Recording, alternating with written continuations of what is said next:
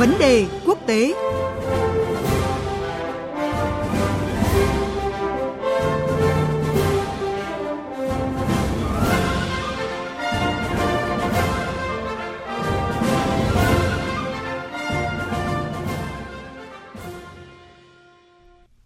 Thưa quý vị, thưa các bạn, hôm nay, Cộng đồng Kinh tế các quốc gia Tây Phi, ECOWAS triệu tập phiên họp khẩn tại Nigeria để tìm thảo luận các bước đi tiếp theo đối với cuộc khủng hoảng tại Niger.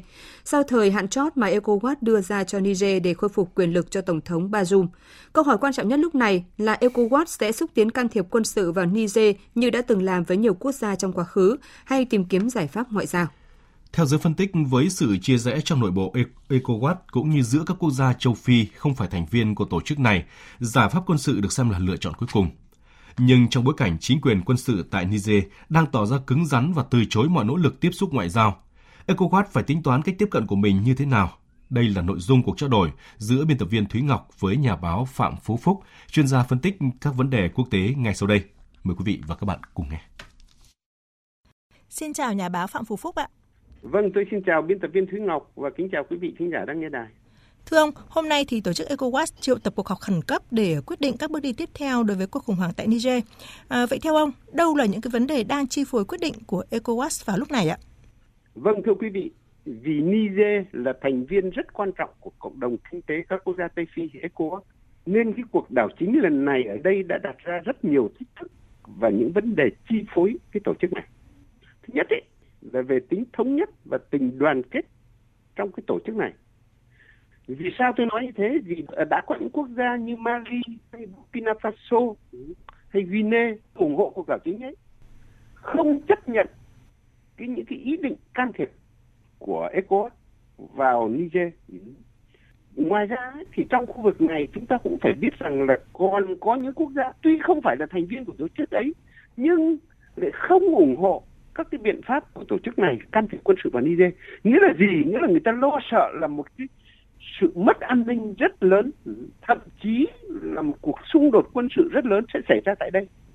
Và cái thứ ba là họ lo lắng về cái sự tụt dốc kinh tế đang rất là khó khăn ở vùng Tây Phi rồi.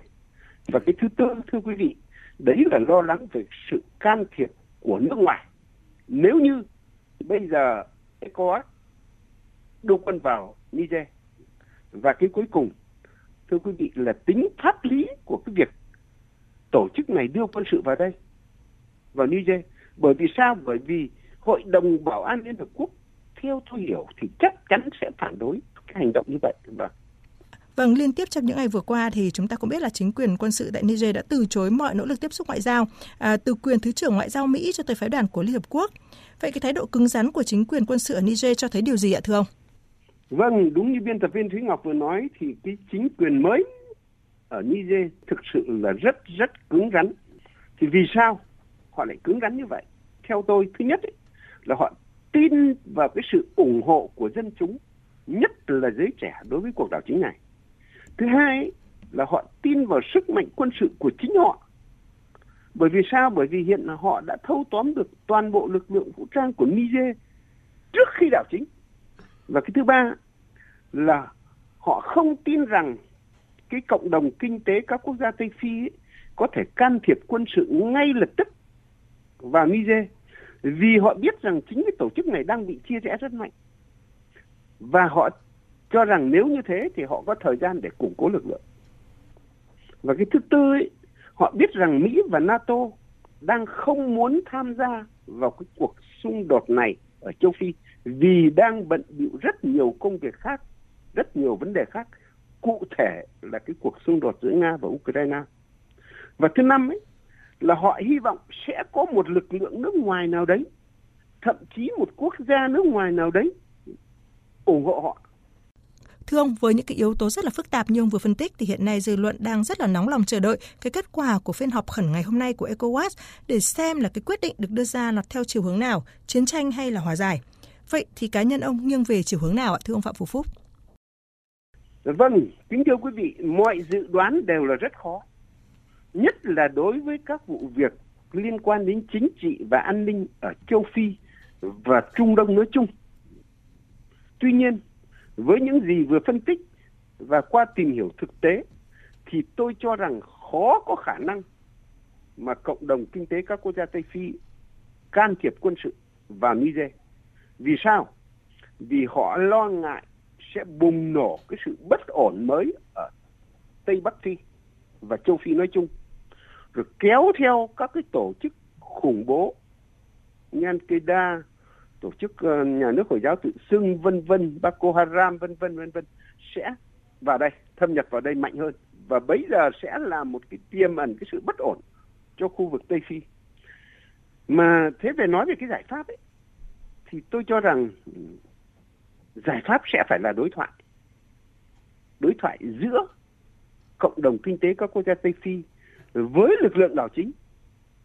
Chứ chỗ này không phải là đối thoại giữa các lực lượng ở Niger với nhau, mà đối thoại giữa một cái tổ chức cộng đồng kinh tế các quốc gia Tây Phi với lại cái lực lượng đảo chính ở Niger để tìm đối thoát.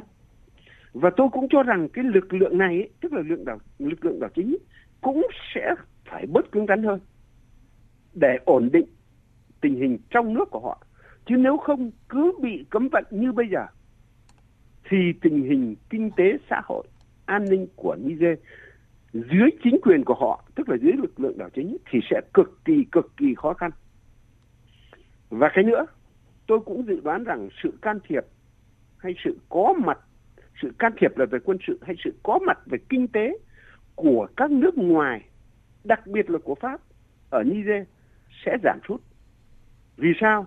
Vì cái chính quyền mới, chính quyền đảo chính ấy là đã công khai tỏ ý là không thân thiện với lại Paris và với nước ngoài nói chung. Vâng. Cảm ơn nhà báo Phạm Phú Phúc với những phân tích vừa rồi.